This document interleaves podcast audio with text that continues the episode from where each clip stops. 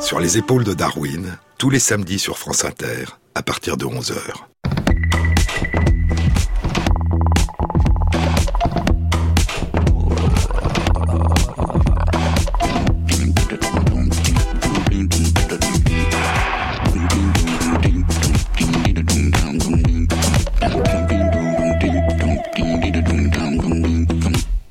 Bonjour à tous. Sur les épaules de Darwin, sur les épaules des géants. Se tenir sur les épaules des géants et voir plus loin, voir dans l'invisible, à travers l'espace et à travers le temps. Tenter de percevoir la luxuriance, l'exubérance, la plénitude du monde vivant, son merveilleux foisonnement, son extraordinaire capacité à redonner sans cesse naissance à la variation et à la nouveauté. Découvrir la splendeur et la diversité des incarnations du vivant, ses formes, ses voix, ses textures, ses senteurs, ses couleurs. C'est un mois de novembre, au sud-est des États-Unis au nord de la Géorgie, de l'Alabama et du Mississippi, dans l'État du Tennessee. Elle est sortie de sa ferme, elle grimpe la colline, elle s'enfonce dans la forêt. Plus tard, la vue jusque dans la vallée était étrange, irréelle. Presque toute la forêt qu'elle pouvait voir d'ici semblait modifiée et pâle, de la couleur beige des feuilles mortes. C'étaient des arbres à feuillage persistant. Ils devraient être sombres. Et ce n'était pas un feuillage. Il y avait un mouvement à l'intérieur. Les branches semblaient frémir. Les nuages ont légèrement bougé, changeant la lumière du jour, et le paysage entier s'est soudain éclairé la forêt flamboyait. Mon Dieu, dit-elle, pas pour appeler à l'aide, mais pour entendre sa voix, parce que rien d'autre ne semblait avoir de sens. Le soleil glissa encore, promenant sa chaleur sur les terres, et la montagne sembla exploser de lumière. Chaque branche brillait maintenant d'une flamme orange. Les arbres se transformaient en feu, un buisson ardent.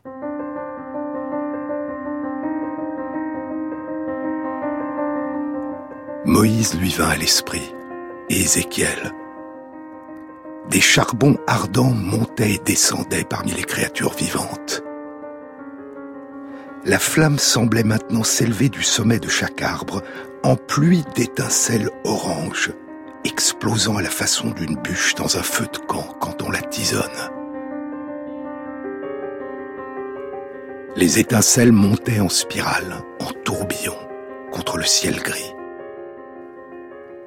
En pleine lumière du jour, sans rien comprendre, elle regardait. Un feu de forêt, si c'était ça, rugirait.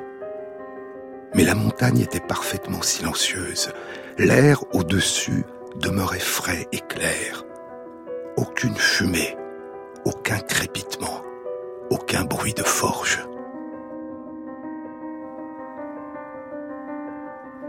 Elle cessa de respirer durant une seconde et ferma les yeux et écouta. Mais elle n'entendit rien. Seulement un bruissement, comme la pluie sur des feuilles. Ce n'est pas un feu, pensa-t-elle. Mais ses yeux, quand elle les ouvrait, ne pouvaient que lui dire le feu cet endroit est en train de brûler. Ce n'était pas un feu de forêt. Une beauté mystérieuse, surnaturelle lui était apparue, une vision. Pour elle seule, ses branches oranges s'élevaient, ses longues ombres devenaient une clarté qui montait. Cela ressemblait à une joie intérieure, si quelqu'un était capable de voir de l'extérieur une joie intérieure. C'était une vallée de lumière. Cela devait avoir un sens. C'était un lac de feu quelque chose de plus sauvage et de plus merveilleux que chacun de ces éléments seuls, l'impossible. Plus tard, elle découvrira que ce sont des papillons, des nuées de papillons, des millions de papillons oranges. Cette fois, ils se révélaient en mouvement, comme des créatures en vol. La densité des papillons dans les airs donnait maintenant l'impression d'être sous l'eau, plongés dans un étang profond au milieu de poissons clairs. Ils emplissaient le ciel. Au loin, au-dessus de la vallée, l'air lui-même semblait rougeoyer d'une teinte dorée. Chaque arbre, sur les pentes lointaines des montagnes, était couvert d'une flamme tremblante. Et cela, bien sûr, c'étaient des papillons. L'espace entre les arbres scintillait, plus réel et plus vivant que les arbres eux-mêmes. Les branches tombantes semblaient ployer sous leur poids jusqu'à se rompre, sous le poids des papillons. Plus tard encore, il s'était transformé en un fleuve, un fleuve de papillons, et le flot ne tenait compte de rien. Le flot se précipitait dans la vallée, ne répondant à rien d'autre qu'à sa propre poussée. Des papillons traversaient constamment son champ de vision tout proche, des flocons noirs-orange qui la faisaient cligner des yeux et qui se fondaient au loin en un brouillard chaotique, et elle trouva franchement impossible de croire à ce que ses yeux lui révélaient, ou ses oreilles, un froissement sans fin, comme une robe de taffetas. C'est une fin de migration de papillons monarques. Dans un livre de l'écrivaine Barbara Kingsolver, Flight Behavior, comportement de vol, traduit en français sous le titre Dans la lumière, un très beau roman d'anticipation. Cette vision merveilleuse de la nuée de papillons monarques qui éblouit l'héroïne Della Robbia Turnbow, ces millions de papillons monarques qui ont migré dans les collines de la campagne de l'État du Tennessee, au lieu de migrer au Mexique. Ce merveilleux spectacle, comme le lui apprendra le professeur Ovid Byron, traduit et annonce un désastre, le changement climatique, l'aggravation du réchauffement climatique. Très loin de là, deux siècles plus tôt, un mois de décembre en mer, au large des côtes atlantiques de la Patagonie, les côtes sud de l'Argentine, durant l'été austral.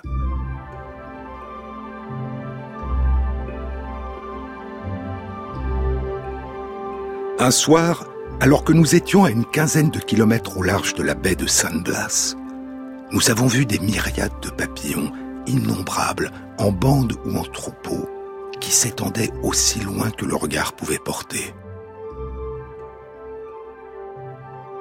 Même à l'aide d'une lunette, il était impossible de distinguer un seul point de l'espace qui soit vide de papillons. La vigie cria ⁇ Il neige des papillons !⁇ Et c'était bien en effet l'impression que ça faisait. Plus d'une espèce d'insecte était présente dans cette nuée, mais l'immense majorité était constituée d'une espèce très semblable mais non identique au papillon commun anglais, le marbré vert oriental, Colias edusa ou Pontia edusa. Le marbré vert oriental est un papillon blanc avec quelques taches noires à la partie supérieure des ailes et quelques taches vertes à la partie inférieure des ailes, d'où son nom en français, le marbré vert. Mais en Angleterre, on l'appelle The Eastern Bath White, le blanc de l'Est de Bath, la ville de Bath en Angleterre, un papillon blanc, ce qui explique le cri de la vigie Il neige des papillons. Mais revenons au texte. Quelques papillons de nuit et quelques hyménoptères accompagnaient les papillons colias, et un beau coléoptère un calosoma faisait partie de l'équipée. La journée avait été belle et calme, et la journée précédente aussi avec des brises légères et variables, et pour cette raison, nous ne pouvons pas supposer que les insectes ont été poussés par le vent hors des terres, mais nous devons conclure qu'ils ont volontairement pris leur envol. Ces nuées de papillons semblent donc à première vue constituer un exemple de ces migrations de papillons qui ont été rapportées en ce qui concerne la belle dame ou Vanessa des Chardons, Vanessa Cardouille, mais la présence d'autres insectes rend ce cas différent et encore moins compréhensible. Avant le coucher de soleil, un vent fort se leva au nord, et cela dut causer la perte de dizaines de milliers de papillons et des insectes qui les accompagnaient. C'est la deuxième semaine de décembre 1833. Darwin a 24 ans. C'est un chapitre intitulé La bande orientale et la Patagonie, le chapitre 8 du voyage du Beagle, dans le sous-chapitre intitulé Des nuées de papillons.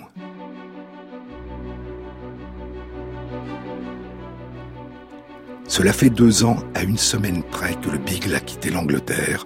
Le voyage durera encore près de trois ans. Et on sent à la lecture du récit du voyage du Beagle que pour Darwin, les migrations de papillons sont encore un phénomène nouveau, à peine décrit.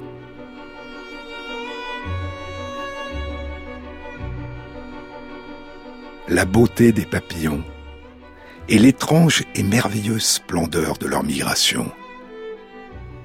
Parmi les migrations les plus spectaculaires, les plus célèbres sont probablement celles des papillons monarques, aux grandes ailes translucides de 9 à 10 cm d'envergure, de couleur orange veinée de noir et bordées de noir et de taches blanches. Ils vivent durant l'été dans les prairies et les jardins des régions de l'Est de l'Amérique du Nord et au Canada. Et chaque automne, des nuées de monarques s'engagent chaque année par millions dans un très long voyage vers le sud.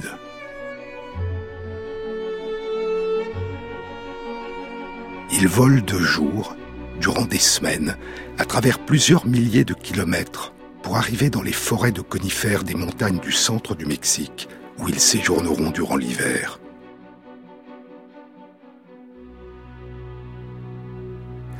Les papillons monarques naviguent en se guidant sur la position du soleil, à la fois en regardant directement le soleil et en cédant des indications indirectes fournies par la polarisation de la lumière. La nuit, ils se reposent. Durant le jour, la position du soleil dans le ciel est leur boussole.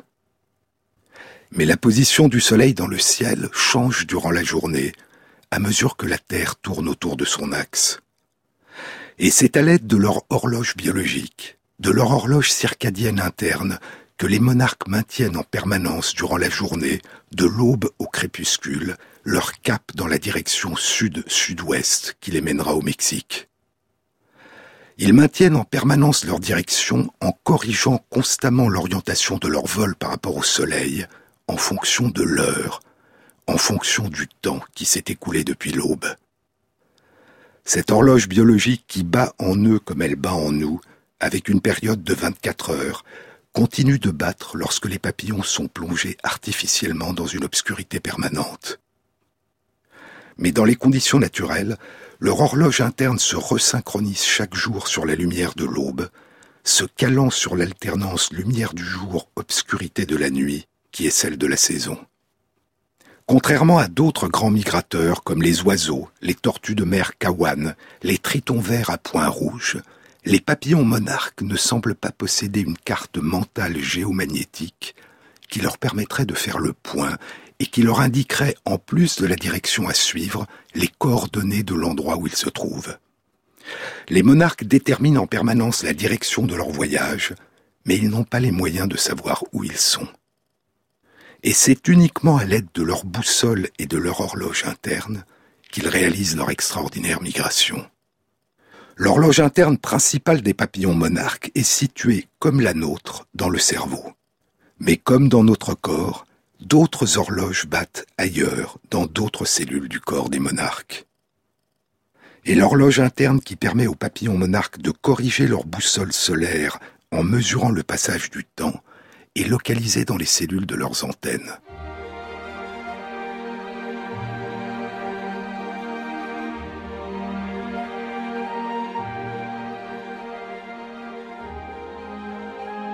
Leurs yeux suivent le lent mouvement apparent du soleil à travers le ciel, Et leurs antennes perçoivent l'écoulement du temps, l'heure de la journée, et leur permettent de déduire et de maintenir la direction à suivre, sud-sud-ouest, à partir de la position changeante du Soleil que leur indiquent leurs yeux.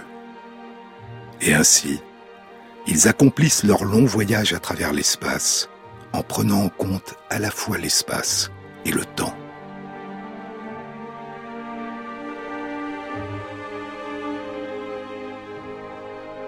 Au printemps, ils quitteront les forêts des montagnes du Mexique et repartiront vers le nord, parcourant en sens inverse le même trajet de plusieurs milliers de kilomètres. Ces jours-ci, leur spectaculaire migration vers le nord a commencé. Aucun papillon monarque ne vit l'aller et le retour. Aucun de ceux qui sont partis vers le sud à l'automne ne reviendra à son point de départ dans le nord ce sont des descendants de ceux qui sont partis vers le sud, leurs petits-enfants et leurs arrière-petits-enfants, qui s'installeront durant l'été au nord, à l'endroit d'où sont partis leurs ancêtres. Il ne demeure aucun ancien pour leur indiquer le chemin. Sur les épaules de Darwin, Jean-Claude Amezen sur France Inter.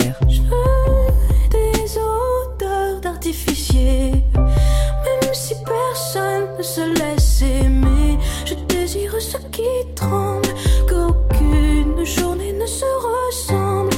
Je dis ça pour que tu comprennes. J'attendrai pas que la tendresse vienne. Je l'ai mouché jusqu'au sang.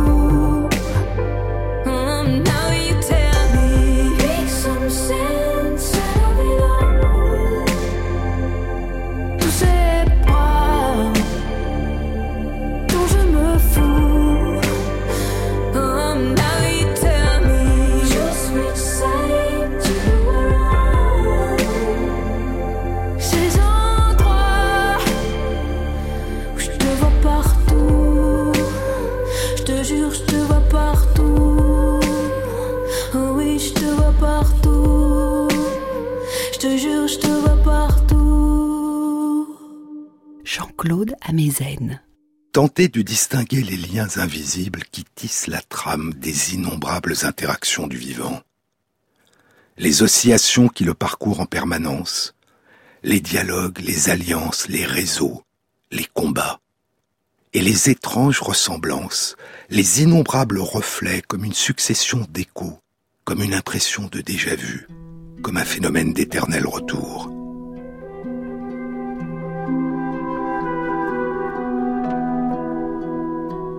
Un monde de faux semblants, un théâtre d'ombre et de lumière où se déploient les mirages de l'illusion. L'étrange beauté des phénomènes de mimétisme dans la nature, l'éclatante beauté des phénomènes de mimétisme chez les papillons.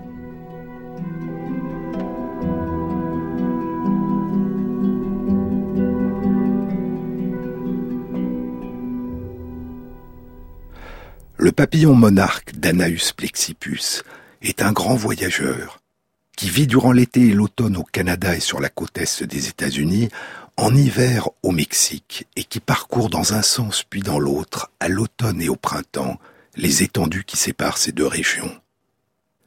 Et dans certaines des régions où il réside, et dans certaines des régions qu'il traverse, le papillon monarque est côtoyé par d'autres papillons qui lui ressemblent.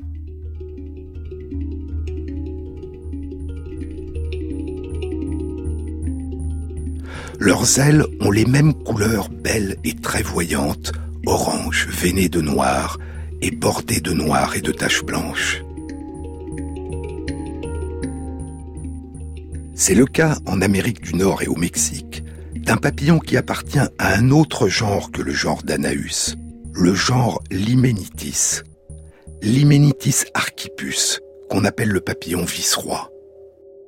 Ses ailes sont plus petites que celles du monarque, d'une envergure de 5 à 8 cm, mais leur couleur voyante ressemble beaucoup à celle des ailes du monarque, à la seule exception des veines noires, dont le dessin est un peu différent de celui des monarques. Il y a un autre papillon qui appartient comme le monarque au genre d'Anaus. C'est le papillon reine, d'Anaus gilipus. Il a de grandes ailes d'une envergure de 7 à 9 cm, dont les couleurs voyantes et le dessin sont très semblables aux couleurs et au dessin des ailes du monarque. Elles sont de couleur brun orangé, bordées de noir, avec des lignes noires bordées de points blancs. Sur le continent américain, le papillon reine vit dans les régions tropicales et les climats tempérés, au sud de l'Amérique du Nord, en Amérique centrale et en Amérique du Sud. En 1869, Benjamin Walsh et Charles Riley publie une étude dans laquelle il note la ressemblance entre les papillons monarques, les papillons reines et les papillons vice-rois. Et il découvre que les papillons monarques semblent être toxiques pour leurs prédateurs, les oiseaux, les grenouilles et les libellules, alors que le papillon vice-roi semble non toxique pour ses prédateurs. Et Walsh et Riley proposent que la ressemblance entre les papillons vice-rois et les monarques protège les vice-rois contre leurs prédateurs. Les papillons imitateurs, disent-ils, ne sont pas confinés à l'Amérique du Sud ni aux régions de l'ancien monde indiquées par M. Bates, il y en a aussi sur le continent nord-américain. En d'autres termes, le papillon vice-roi est ce qu'on appellera plus tard en hommage à Henry Bates un mime bathésien du papillon monarque. Il y a des papillons qui sont des mimes bathésiens et il y a des papillons qui sont des mimes mullériens. Souvenez-vous, je vous en ai déjà parlé.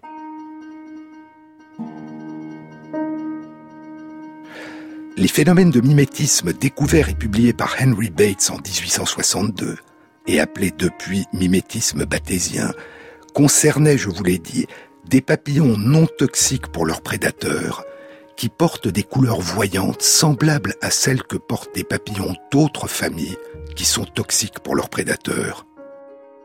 C'est comme s'il existait un pigeon, dira Bates, qui aurait la forme et le plumage d'un faucon. Et il propose que dans différentes régions, c'est le regard des prédateurs qui a progressivement sculpté de génération en génération ces ressemblances, ce mimétisme, en favorisant la propagation des papillons inoffensifs, chez qui étaient survenues par hasard des modifications héréditaires de couleurs qui faisait qu'ils ressemblaient de plus en plus aux papillons dangereux pour leurs prédateurs. Bates avait fait sa découverte chez des papillons d'Amazonie, au Brésil.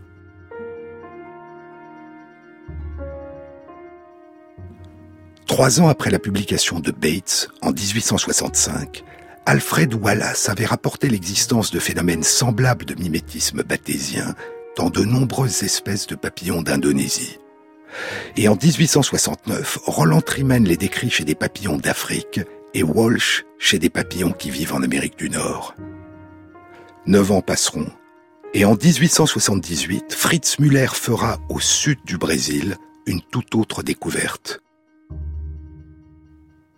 Il ne s'agit pas ici de familles de pigeons, pour reprendre la métaphore de Bates, de familles de pigeons chez qui le regard des prédateurs aurait favorisé de génération en génération la propagation de descendants dont la forme et les couleurs les faisaient le plus ressembler à des faucons.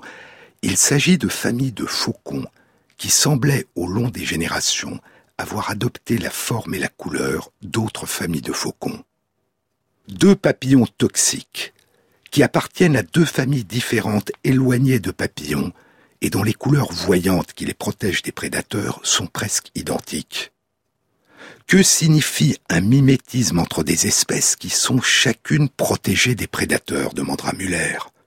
Quel avantage peut tirer une espèce de ressembler à une autre si chacune est protégée par son effet toxique? À l'évidence, poursuivra Muller, aucun des oiseaux, des lézards et des autres animaux insectivores n'a acquis de façon héréditaire innée une connaissance des espèces qui sont délectables et de celles qu'il faut éviter. Mais si chaque oiseau doit apprendre cette différence par expérience, un certain nombre de papillons toxiques seront obligatoirement victimes de l'inexpérience de leurs jeunes prédateurs.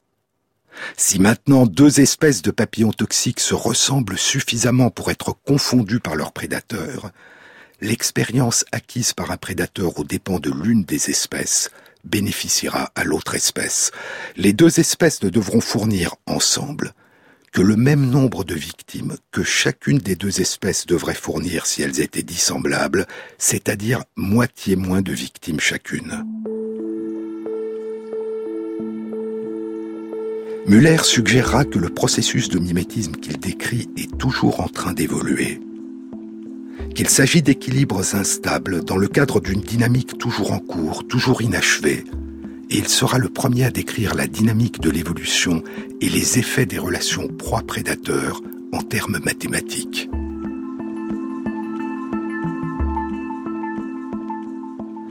Les deux formes de mimétisme, le mimétisme bathésien et le mimétisme mullérien, ces deux formes de mimétisme, le mimétisme bathésien où des pigeons portent l'habit des faucons et le mimétisme mullérien où des faucons portent l'habit d'autres faucons, sont aujourd'hui reconnus comme deux formes essentielles de mimétisme, toutes deux sculptées chez des proies au long des générations par le regard de leurs prédateurs. Ces deux formes de mimétisme ont longtemps été considérées comme clairement distinctes. Mais une série de recherches récentes a révélé la difficulté qu'il peut y avoir parfois à les distinguer et la porosité des frontières qui semblaient les séparer. Revenons aux papillons monarques. Lincoln Brower collectionne des papillons depuis l'enfance. Il a été puni à l'école pendant toute une journée, dira-t-il, parce qu'il avait fait l'école buissonnière pour aller à la recherche dans la campagne d'une variété particulière de papillons de nuit qui l'intéressait beaucoup. Il deviendra l'un des plus grands spécialistes mondiaux du papillon monarque et de ses extraordinaires migrations qu'il suivra et étudiera durant 60 ans jusqu'à sa mort l'été dernier. Il a lutté pour la préservation du monarque, il a aidé à établir des forêts sanctuaires au Mexique pour préserver le monarque et il a alerté contre les méfaits de l'utilisation des pesticides et des cultures de plantes transgéniques. Le monarque est toxique pour ses prédateurs et les couleurs voyantes du monarque affichent sa toxicité pour les prédateurs. Walsh et Riley avaient découvert il y a 150 ans que les papillons vice-rois, dont les couleurs ressemblent à celles des monarques, ne sont pas toxiques pour leurs prédateurs et que leur ressemblance aux monarques protège les vice-rois en trompant leurs prédateurs. Et le vice-roi était devenu depuis l'un des exemples les plus connus de mimétisme bathésien. Mais 120 ans plus tard, en 1991, Lincoln Brower et David Ritland, un de ses collègues du département de zoologie de l'Université de Floride, publieront une étude dans Nature. Elle est intitulée le papillon vice-roi n'est pas un mime bathésien. Sur les épaules de Darwin, sur France Inter. Miracles and tangerines and lots of rusty window screens, funny paper, fountain pen, and patchwork things blubbering puppy dogs and poop.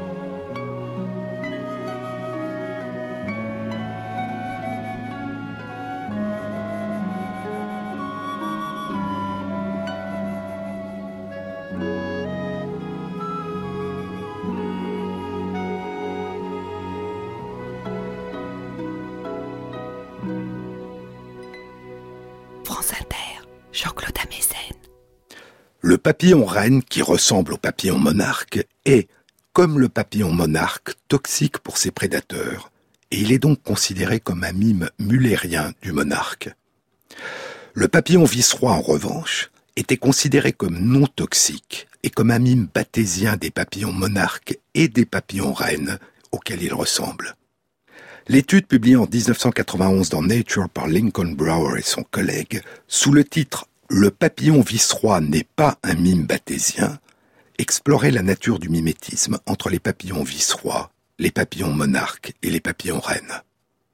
Et les chercheurs indiquaient que les vice-rois sont aussi toxiques que les monarques et que les papillons reines pour leurs prédateurs.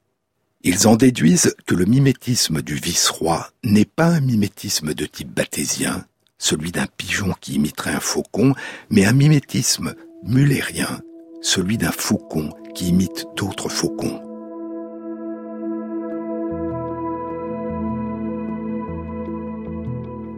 Notre découverte d'un phénomène de mimétisme mullérien, disent les chercheurs, invite à une réinterprétation des interactions entre le vice-roi, le monarque et la reine.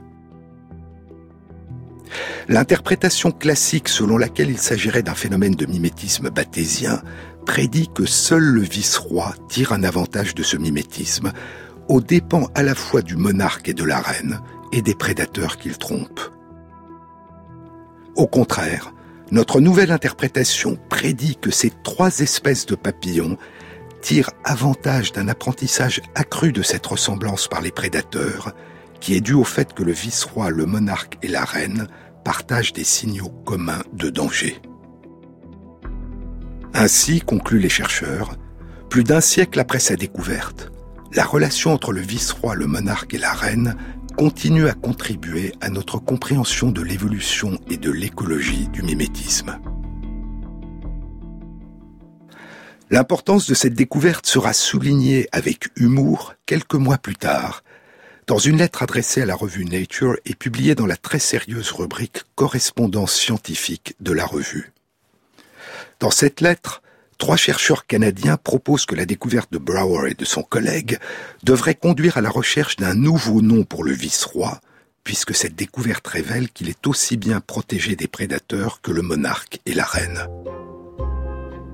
Il n'est pas, disent-ils, un vice-roi qui se protège en revêtant les couleurs du monarque et de la reine, il est lui-même un souverain à part entière. Il devrait être renommé souverain, ou impérator, ou suzerain, ou empereur. Ceux d'entre nous qui ont une formation à l'informatique, ajoute-t-il, proposent qu'il soit renommé vice-roi plus. Et ils annoncent la formation d'un comité nommé revaloriser ou promouvoir le vice-roi.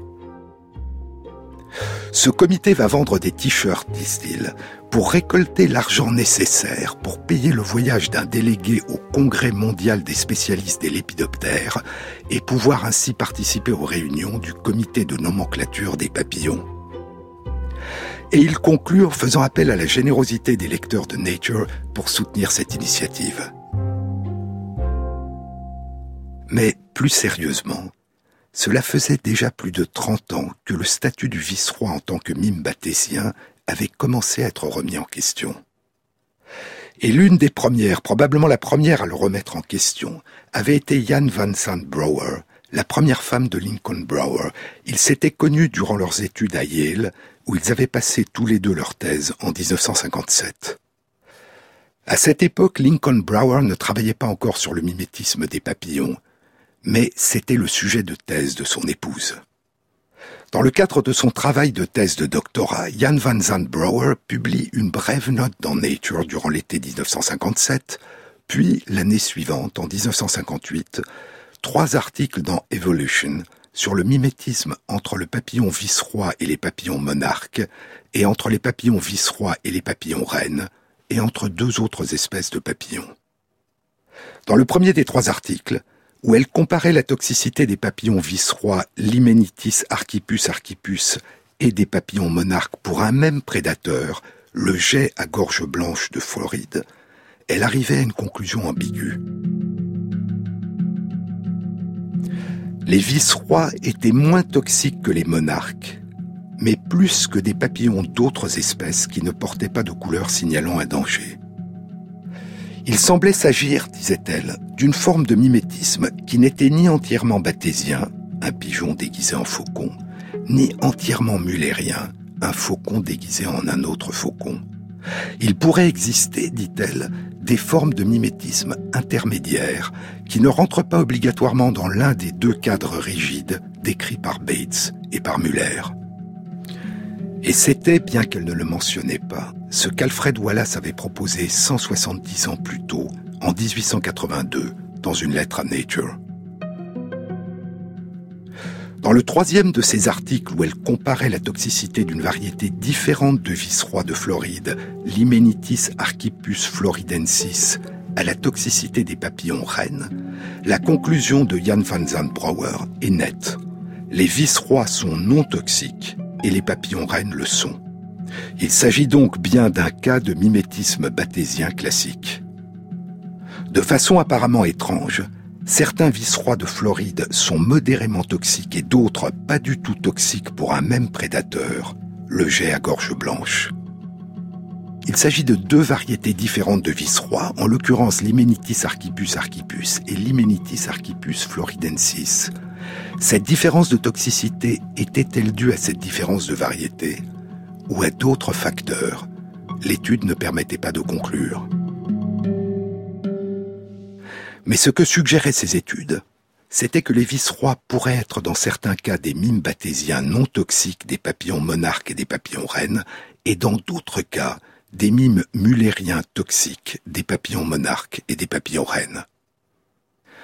Les résultats publiés par Lincoln Brower et son collègue dans Nature 33 ans plus tard en 1991 étaient-ils aussi tranchés et définitifs que semblaient le penser les chercheurs? Ou n'était-ce que l'un des deux versants possibles du mimétisme du vice-roi, le mimétisme mullérien, qu'ils avaient par hasard étudié? Il faudra encore attendre 28 ans avant qu'en février 2019, une réponse à cette question soit apportée. Mais nous allons d'abord aborder une autre question importante qui avait été posée depuis longtemps. D'où provient, chez les papillons toxiques, cette toxicité qui les protège de leurs prédateurs?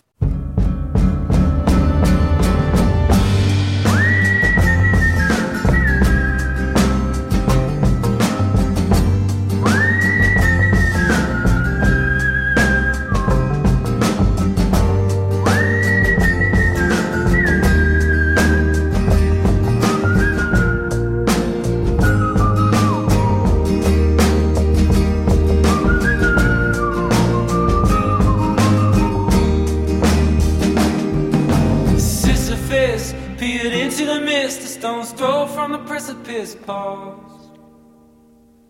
Did he jump or did he fall as he gazed into the morning, mist? Did he raise both fists and say to hell with this and let the rock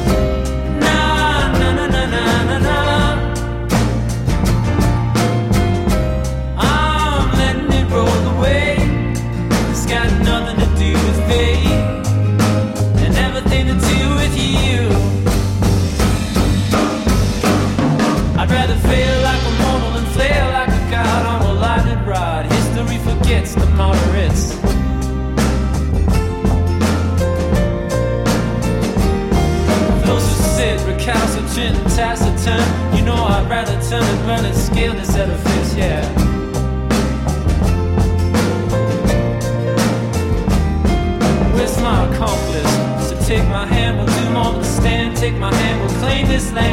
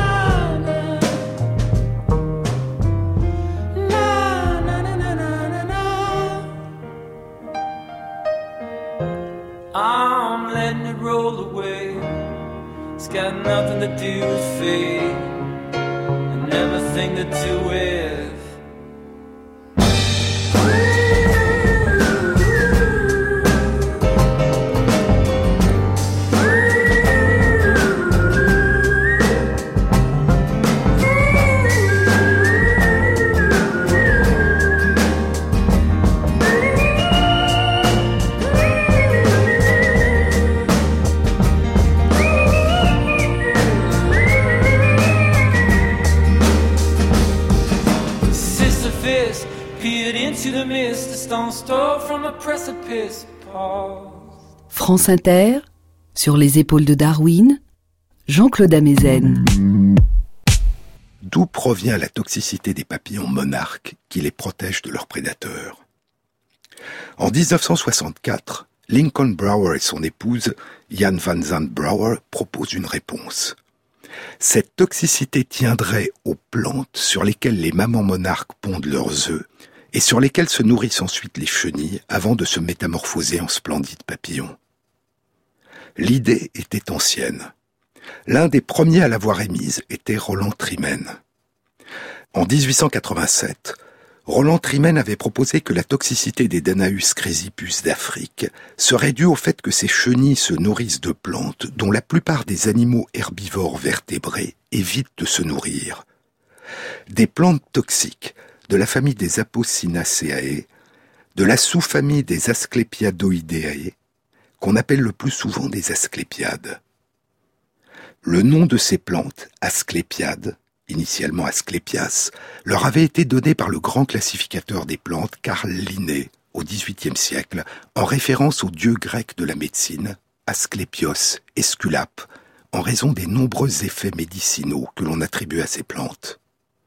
Et comme les mamans d'Anaeus chrysipus sur le continent africain, les mamans monarques d'Anaeus plexipus sur le continent américain pondent leurs œufs sur des plantes asclépiades, des arbustes qui produisent une sécrétion laiteuse, un latex, d'où leur nom en anglais de milkweed, herbe à lait.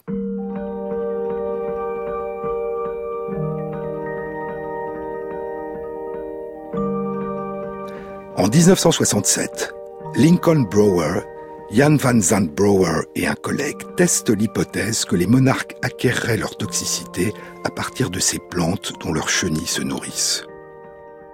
Et leurs résultats sont publiés dans les comptes rendus de l'Académie des sciences des États-Unis.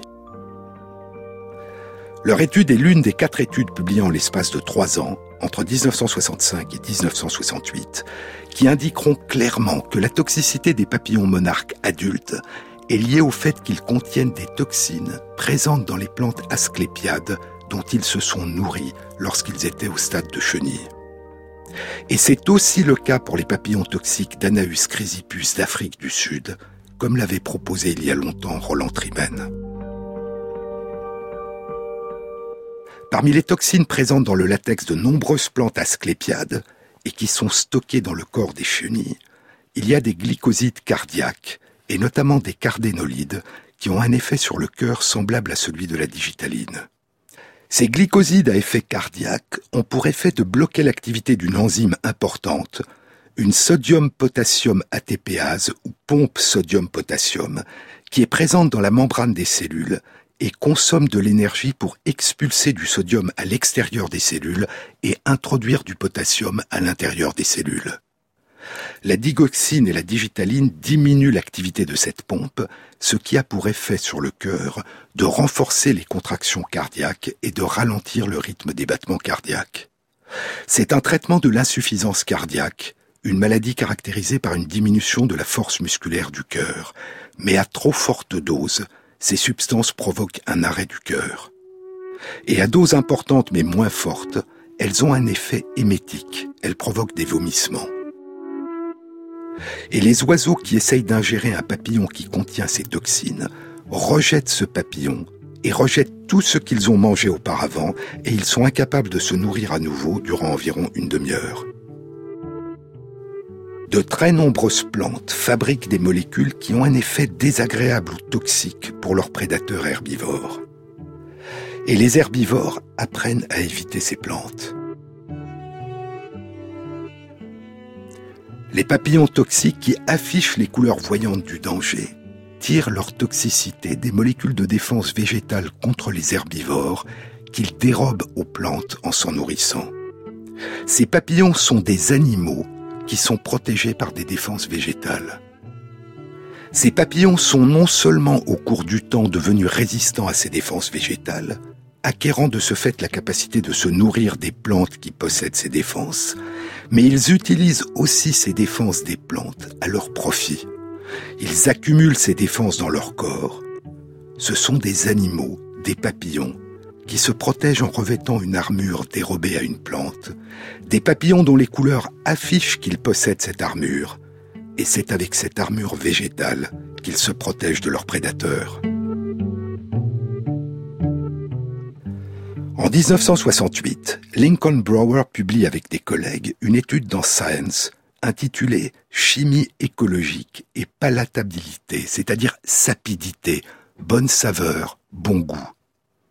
L'idée qui était explorée était qu'il pourrait exister un spectre de sapidité, une échelle de variété de plus ou moins bonne saveur du papillon pour son prédateur, en fonction de l'espèce de plante asclépiade dont s'était nourrie la chenille.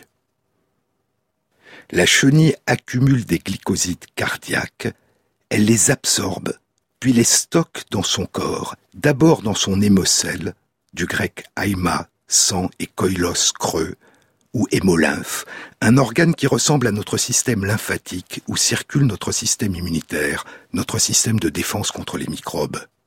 Puis, à partir de l'hémolymphe, les toxines gagnent différents compartiments du corps de la chenille, son thorax, sa tête, ses pattes, ses ailes, où les toxines sont stockées. Et ce stockage chez la chenille rendra le papillon adulte toxique pour la plupart de ses prédateurs. L'étude indiquait que les plantes qui rendaient les monarques toxiques pour des oiseaux, en l'occurrence des jets bleus, étaient par ordre de toxicité décroissante, Calotropis proquera, puis Asclepias curasavica, puis Gomphocarpus, qui était beaucoup moins toxique. Et ainsi, le degré de dangerosité pour le prédateur annoncé par les couleurs du papillon monarque n'est pas un phénomène de tout ou rien. Il dépend de l'espèce de plante asclépiade sur laquelle les œufs ont été pondus par la maman monarque et sur laquelle la chenille s'est nourrie avant de se métamorphoser.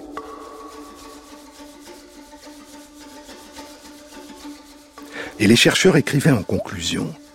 La découverte chez les papillons monarques de l'existence d'un polymorphisme, d'une variation en termes de toxicité entre des individus appartenant à une même espèce, nous invite à proposer une nouvelle catégorie théorique de mimétisme, l'automimétisme. De quoi s'agit-il? La toxicité des individus dépend de la plante dont la chenille se nourrira, c'est-à-dire de la plante choisie par la maman pour y pondre ses œufs. Dans ce contexte, les papillons non toxiques qui se sont développés sur des plantes non toxiques seront des mimes parfaits des papillons toxiques de leur propre espèce. Le terme auto fait ici référence à l'espèce. Les individus appartiennent tous à la même espèce et ils se ressemblent donc parfaitement. C'est le fait d'être né sur une plante toxique ou non toxique qui déterminera si l'adulte sera un faucon ou un pigeon qui a exactement l'aspect d'un faucon. Il ne s'agit plus ici de ressemblance, l'habit est exactement le même dans les deux cas. Dans les deux cas, les couleurs qui annoncent le danger, que le danger soit réel ou qu'il soit illusoire, ces couleurs sont pour tous ces papillons les mêmes. Les monarques non toxiques sont des mimes bathésiens parfaits des monarques toxiques. Mais les études ultérieures allaient révéler une réalité plus complexe et plus nuancée encore, et nous le découvrirons dans une prochaine émission. La prochaine rencontre transdisciplinaire du Centre d'études du vivant dans la série Les battements du temps aura lieu à Paris le mardi 9 avril de 19h à 21h sur le thème Les temps du vivant, éloge de la patience. Elle sera animée par Thomas Lecuy, professeur honoraire au Collège de France, auteur du livre Dynamique du vivant. Vous trouverez tous les renseignements pour vous inscrire à cette rencontre sur la page de l'émission Sur les épaules de Darwin, sur le site franceinter.fr.